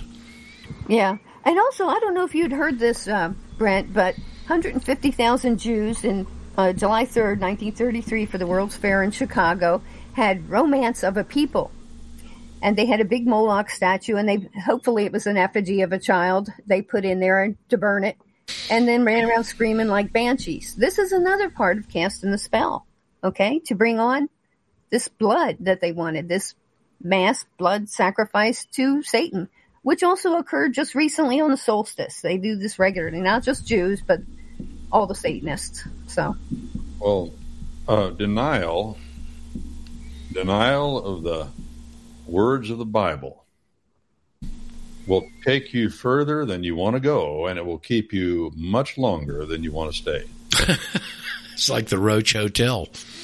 And that's what all false religions do. Roger, you were talking about all false religions are from Babylon, from the founding of the city of Babylon. When the when the explorers got uh, the the conquistadors got to certain places, especially even in Mexico, what is now Mexico City, they found the Indians there practicing the rosary. Well, why did they find the Indians practicing the rosary? Because all false religions spread out through all the world, all the continents, from the scattering that God in, eff- effected at the founding of the city of Babylon. And what was organized there under Nimrod, and the Bible says later, all false religions, uh, Babylon is the mother of all whorish practices. And idolatry with an I as in indigo, and idolatry with an A as in alpha, the two words in the Hebrew text are inter- interchangeable. Idolatry is adultery against God, and adultery against God is idolatry. Hmm. Is comporting, cavorting with images of lawgivers, final deciders of right and wrong that you take to be a final decider from, of right and wrong, from whose decision there is no appeal. And that's what idolatry is. I cringed not recently in the in the little area where I grew up. It wasn't a town, but it was a place around Kickapoo. Kickapoo was on the south, White Oak was on the north, and Needmore was on the on the um, east, and Moonshine was west and south, kind of in the middle there. And there's a fella there that married a girl there who's now passed away. She was my age, and he was a Romanist from a German community uh, far away and he has a statue of Mary uh, in his front yard. That is the kind of pollution that destroys societies. Mm-hmm. It makes me cringe when I go by, and I know the guy is a nice guy, but that doesn't mean that people aren't dangerous just because they're nice. I was sitting in the gallery of the United States House of Representatives back in 1994, and it was at midnight and uh, they were still in session, and there was only me there and two other people. One of them was an old guy sitting behind me, and we were watching the proceedings. And uh, this old guy, I was younger then, he leaned over and said, You know what? He didn't know me, but he said, You know what? Every one of those people you see down there is a nice person. He didn't say anything more than that. And I thought to myself, a little bit and I said, Yeah. In order to get elected to office, you got to be a nice person. That doesn't mean that all those nice people down there, all those congenial people down there, are not as dangerous as demons. Some of them are. A bunch of them are I had a demons.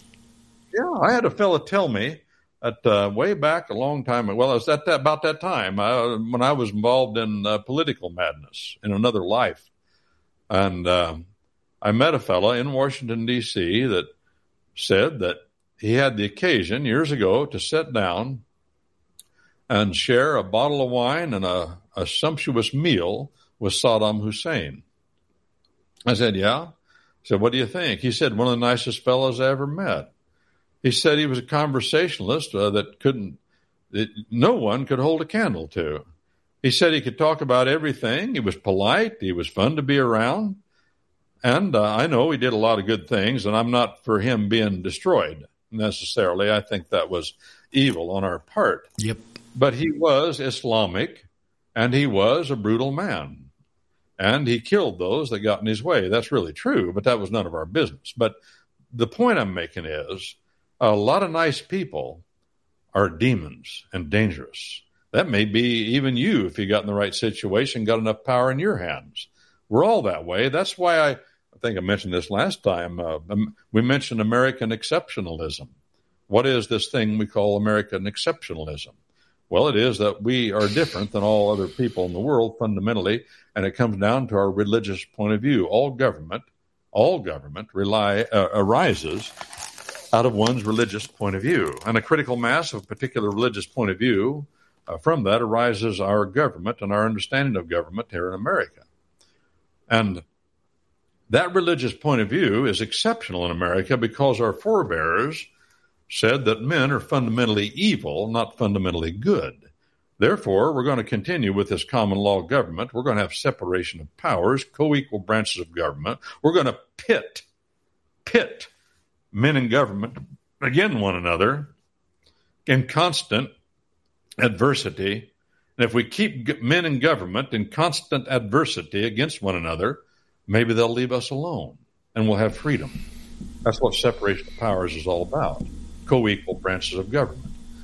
And they, they continued with our common law government, which was already in place, but they put a, a, a national government in place, a general government in place that was a common law government that accepted and, well, no, more than accepted, uh, believed and saw the importance of understanding that men are not fundamentally good. And no place in the Bible does it say that, but every place in the Bible, it expressly says the opposite. And if you're not willing to admit that, and first you admit it, if you can't see it, of course you can't see it. I'll tell you one thing for sure, Roger. As I get older, it becomes more and more and more obvious to me. Not only have I accepted it, but now I see the danger of it. You know, it is forever, Roger, it is forever irritating to a Christian man if he's right headed and a woman to watch, listen to, and watch what goes on in the news and watch them say how good man is for two or three minutes and they have 30 minutes of his evil. Then say, but man is fundamentally good. In some way, they'll say it. And they'll point, they'll, they'll push that point of view and then they'll have 30 minutes of all the evil that man is doing, all man is doing all over the world. Man is fundamentally evil. You put power in his hands, he won't be able to handle it. That's why there's separation of powers. Our exceptionalism as Americans has always been that we understood those reformed doctrines that say that man is fundamentally flawed at his core, tainted at his conception, and it's going to grow as he gets older. And the only remedy against it that will stem it and stop that tide of madness is the great gospel of God, which includes a whole lot. But that's what does it. And the indwelling of the person of God himself, the Spirit of God, the gumption breath of God in the body of a man is the only restraining force. There is no other restraining force. If the God of all creation, which stands objectively to mankind, if he does not limit the governments of men, there is no limit to the governments of men. Governments become total. We see it all over the world. But we're seeing a bunch of it today in this month of June, as a matter of fact. Yes. And we're talking mm-hmm. about our Puritan forebears. If there's anything that they pushed in their understanding, and the others, the, the reformed reformed groups that came to America, the Germanic group, the Dutch Reformed people, and the the um, the Scots and the Scots Irish Presbyterians. It is the utter depravity of the human part. The heart of man, says Jeremiah, the heart. That means the yearnings, the core yearnings of a man is exceedingly wicked. Who can know it? Yep. That's the statement of God through the prophet. And now that theme plays out, of course, throughout the whole Bible, going both ways from Jeremiah. Back to you, Roger. I'm going to Well- stop talking. There's a few Well, okay. left. Well, let's see if there's anybody else got any comments or questions they'd like to get addressed. Now is a good time. Since Brett, Brent wants to take a little breaky poo. Any y'all out? If I can, if I can just jump in here All real right. quick with, All with right, the hold- bit about the kickapoo, right? Okay. Uh, someone in, in the chat room had about the uh, Kickapoo Joy Juice, and Al Capp was a Jew, right, who, who designed this, right? And uh, but apparently it's still in, you know, uh, the Kickapoo uh, protested, of course. So anyway, I was just did it, did their protest did their protest land with anybody? Was that so long ago? These days, all they'd have to do is say it and they'd whisk it away. Did it have any effect back then? It was like the '77, and they, uh, you know, they don't care. I think they're still, you know, it's a soft drink apparently, but you know, they were basically trying to say they were drunk. You know, Yeah. Now there's somebody else was trying. Raj. to, yeah, say something at the same time. Paul's going to come It's in. just- Yeah, Paul. Okay, we'll get you in a second. Go ahead, Paul. Well, I just want to remind, uh, and I know he hates talking talking about himself, but I want to remind Brent that we're coming to, up to the end of the show, and I want him to have time to talk about what he's doing, and uh, because he was talking about commonlawyer.com and uh, the things that he's doing, and he got interrupted very early in the show. I want to make sure we revisit that before we run out of time. Okay, and Jesse, And we'll get to you. Jesse. Yeah, we'll get to you, Jesse, after Brent uh, tells us about him. Yeah, Jesse, let me say it quick. Uh, go to commonlawyer.com.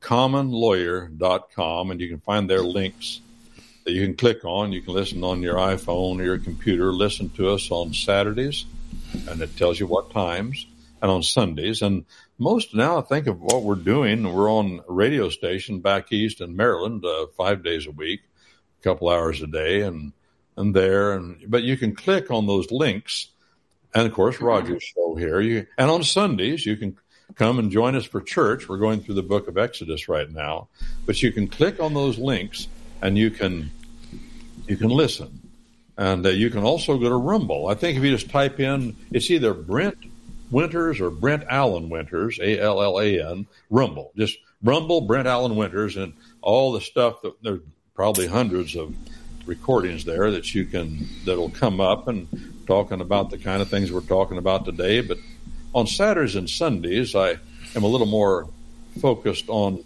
progression, and I follow the text of the Bible, the particular writings of the Bible. Romans, we're in Romans eight and nine on Saturdays, and we're in Romans or um, Exodus chapter two, and we're moving forward in those books to try to get the sweep and the flow of them as we go, paying particular attention to the Hebrew text of the Older Testament and the Greek text of the Newer Testament. You can also get the winterized version of the Bible. A common lawyer translates and annotates the Bible from the original tongues, the Hebrew, the Aramaic, and the Greek. Uh, over 35,000 footnotes uh, explaining why I translate the way I do. I call it toward a raw translation of the Bible. And 160, over 160 appendices tracing major themes through the warp and the woof of the text of the context of that book we call the Bible. Then also books you can obtain there. Uh, Excellence of the Common Law, comparing and contrasting the law of the land with the law of the city or common law with the civil law on every continent and in every age, starting with the founding of the city of Babylon right on through to the United States.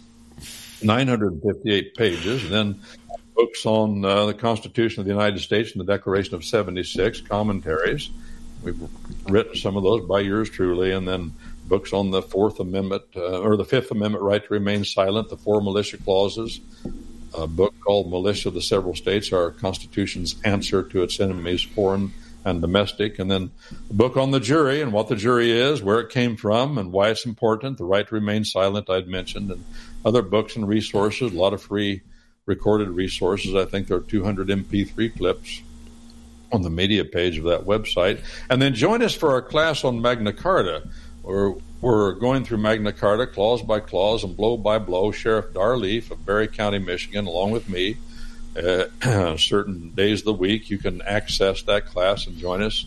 Uh, we're in uh, we're 30 uh, presentation 25, I believe, is coming up. Unknown number of presentations, but we are about halfway through Magna Carta at this point, and then we want to continue uh, with the legal history of the United States from Magna Carta.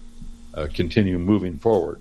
Well, that's the idea. Brent Allen Winters, uh, that's commonlawyer.com, www.commonlawyer.com. And Roger then joins Thumper. May, right so when, when, Thumper shows up. When Thumper shows up, right after, right after uh, in church, INN church on Sundays. Now, Jess, Jesse. Before you get to Jesse, I want to ask Brent a question. Excuse me, Jesse. Is Sheriff Dar in a real rural county up there in Michigan? Yeah, Barry County, Michigan is a rural county. That means it's not a cityfied county. There's, of course, a county seat there, but it's a small county by comparison. Mm-hmm. He's been there, I'm uh, sheriff, pretty near 20 years there, I think. Wow.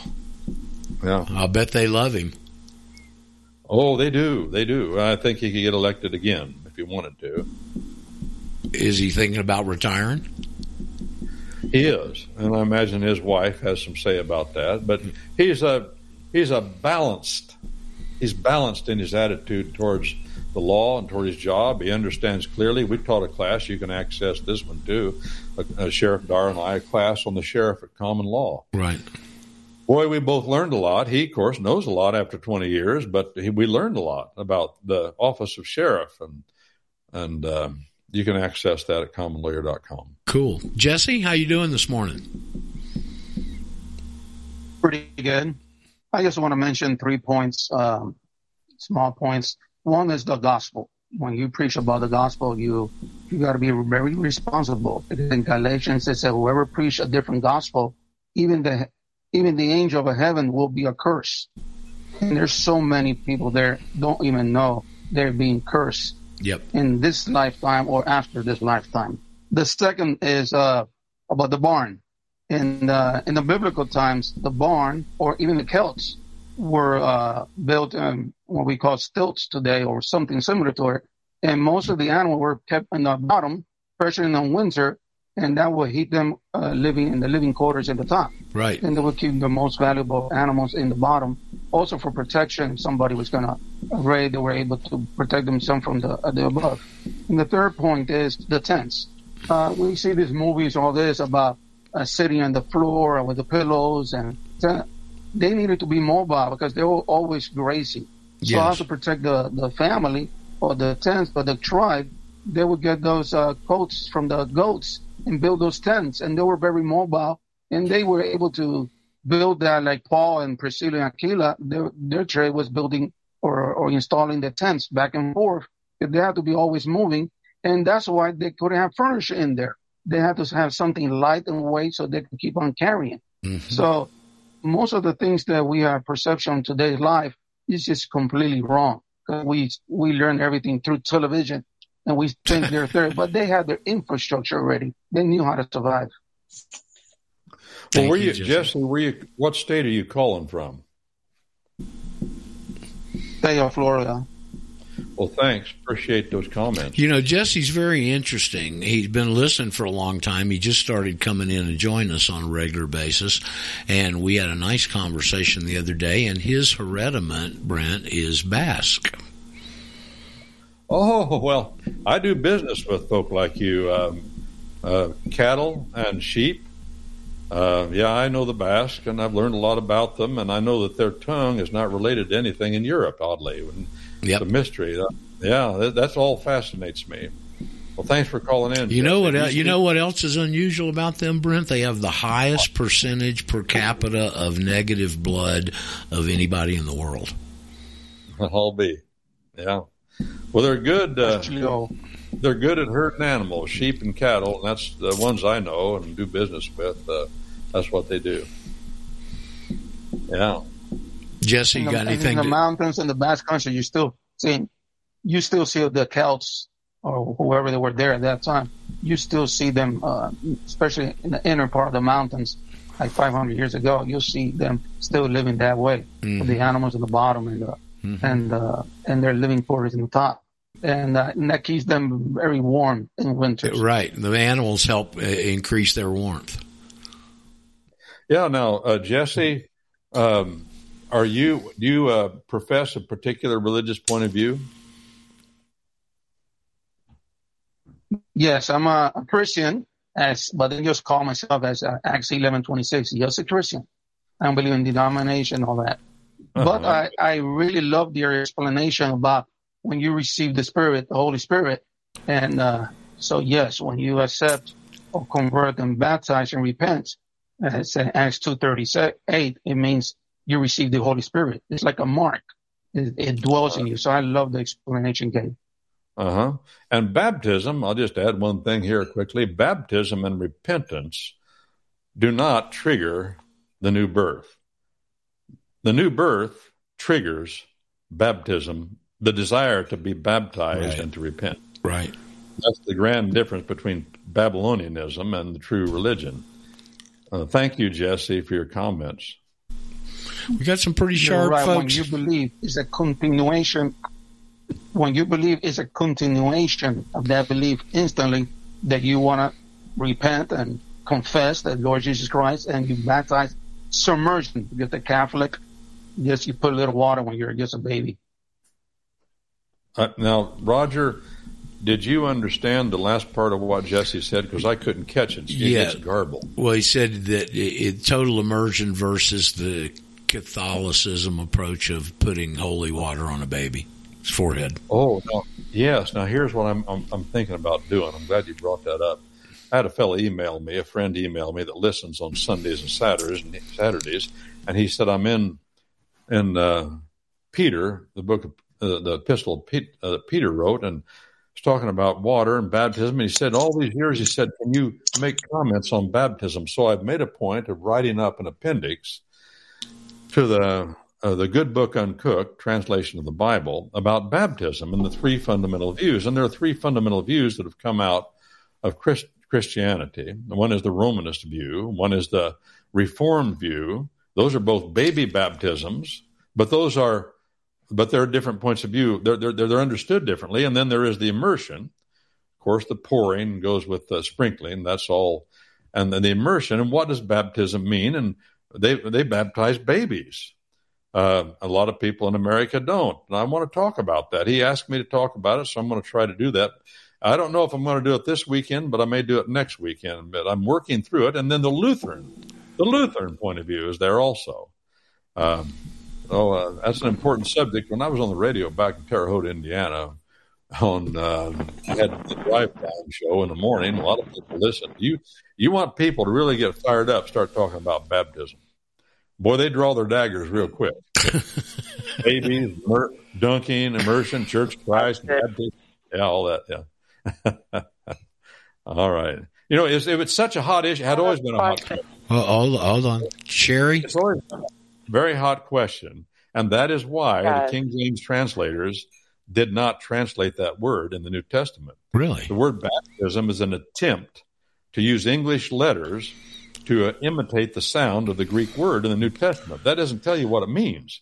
That's just punting. They could have translated it, but they didn't because they knew it would create controversy. And the purpose, one of the purpose, great purposes of the King James translation was to bring unity to the nation. And they didn't want to put anything in there that would make For, people further divide. So when you come to a word that you know would cause contention, cause contention, don't translate it. Just transliterate it. Just repeat the sound of the Greek word and just go on. Right. Not say. Just go ahead. A demur. Uh, It's a demur. Sherry, you got something to say? My question is, why do we believe men? They lie. Uh, I didn't catch. And the scriptures say that. Say say Say something. Why do we Correct. believe men? They lie. Yeah, well, that's what we've been talking about. Man's heart is dark; no man shall know it. Yeah. Men are fundamentally liars. That's right. Fundamentally, they can tell the truth, Correct. but we're struggling. We struggle, and and you, if you're, um, if you, the spirit of God doesn't live in you, you have nothing to control that at all. You know the problem. of God lives in you, then you have an opportunity to tell the truth. There's, the, there's a, you're empowered. The problem with lying is you've always got to consciously remember the lies to tell more lies to keep the original lie hidden. Yeah, and in America, the, it was against the law for somebody to get on the witness stand who was not a does not profess Christ. That was true for decades. And the reason for that was they said, well, if a guy doesn't profess Christ, what's the chances of him, of the Holy Spirit living inside him, right. living inside of him, and what's to keep him from lying? That was the idea. See? What's the use of giving him an oath? Yeah, what's the use? It doesn't do any good. You take an oath by God, you call God in to witness your promise to tell the truth and uh, ask him to wreak his vengeance on you if you don't do it. That wouldn't mean anything to, to a fellow that's not professing Christ because Jesus Christ is the true lawgiver. All authority, in the Godhead, is given to him, and he's a member of the Godhead. Well, thank you very much. Good. Thanks for listening. Thanks for your comments. Appreciate well, thanks for being with us, Brent. We always appreciate your time. You're kind of a guy in demand. So, uh, and I think we all get something off of your appearance with us on a regular basis. And I would also like to promote if you don't have a church home, uh, you might drop into Brent's in church service. They're extremely good. Okay. Just down home kind of message given, you know. So uh, we appreciate you, Brent, around here. Uh, we'll be back uh, on our Saturday show tomorrow and uh, be back uh, usually on more of the stuff we discuss. And we take one day off a week on that to allow Brent to come in here and enlighten us on this really important stuff. So uh, thank you for being with us, and hope you got something out of today. Good discussion, and again, Brent, we really appreciate you stopping what you're doing and coming and join us. And I know you enjoy it too. So thank you. I do. Yep. And uh, otherwise than that, we'll see what goes on in the next 22 hours in this man the world's gone nuts brent i'm sure you don't pay as much attention but uh, it's sure going in a nutty direction um, oh, yeah. Don't worry, the immovable force and the irresistible, the irresistible force and the immovable object are very close to uh, meeting. It seems. We'll see. Take it a one day at a time, and we will see you tomorrow. Ciao. We're going to lay our bodies down. Bye.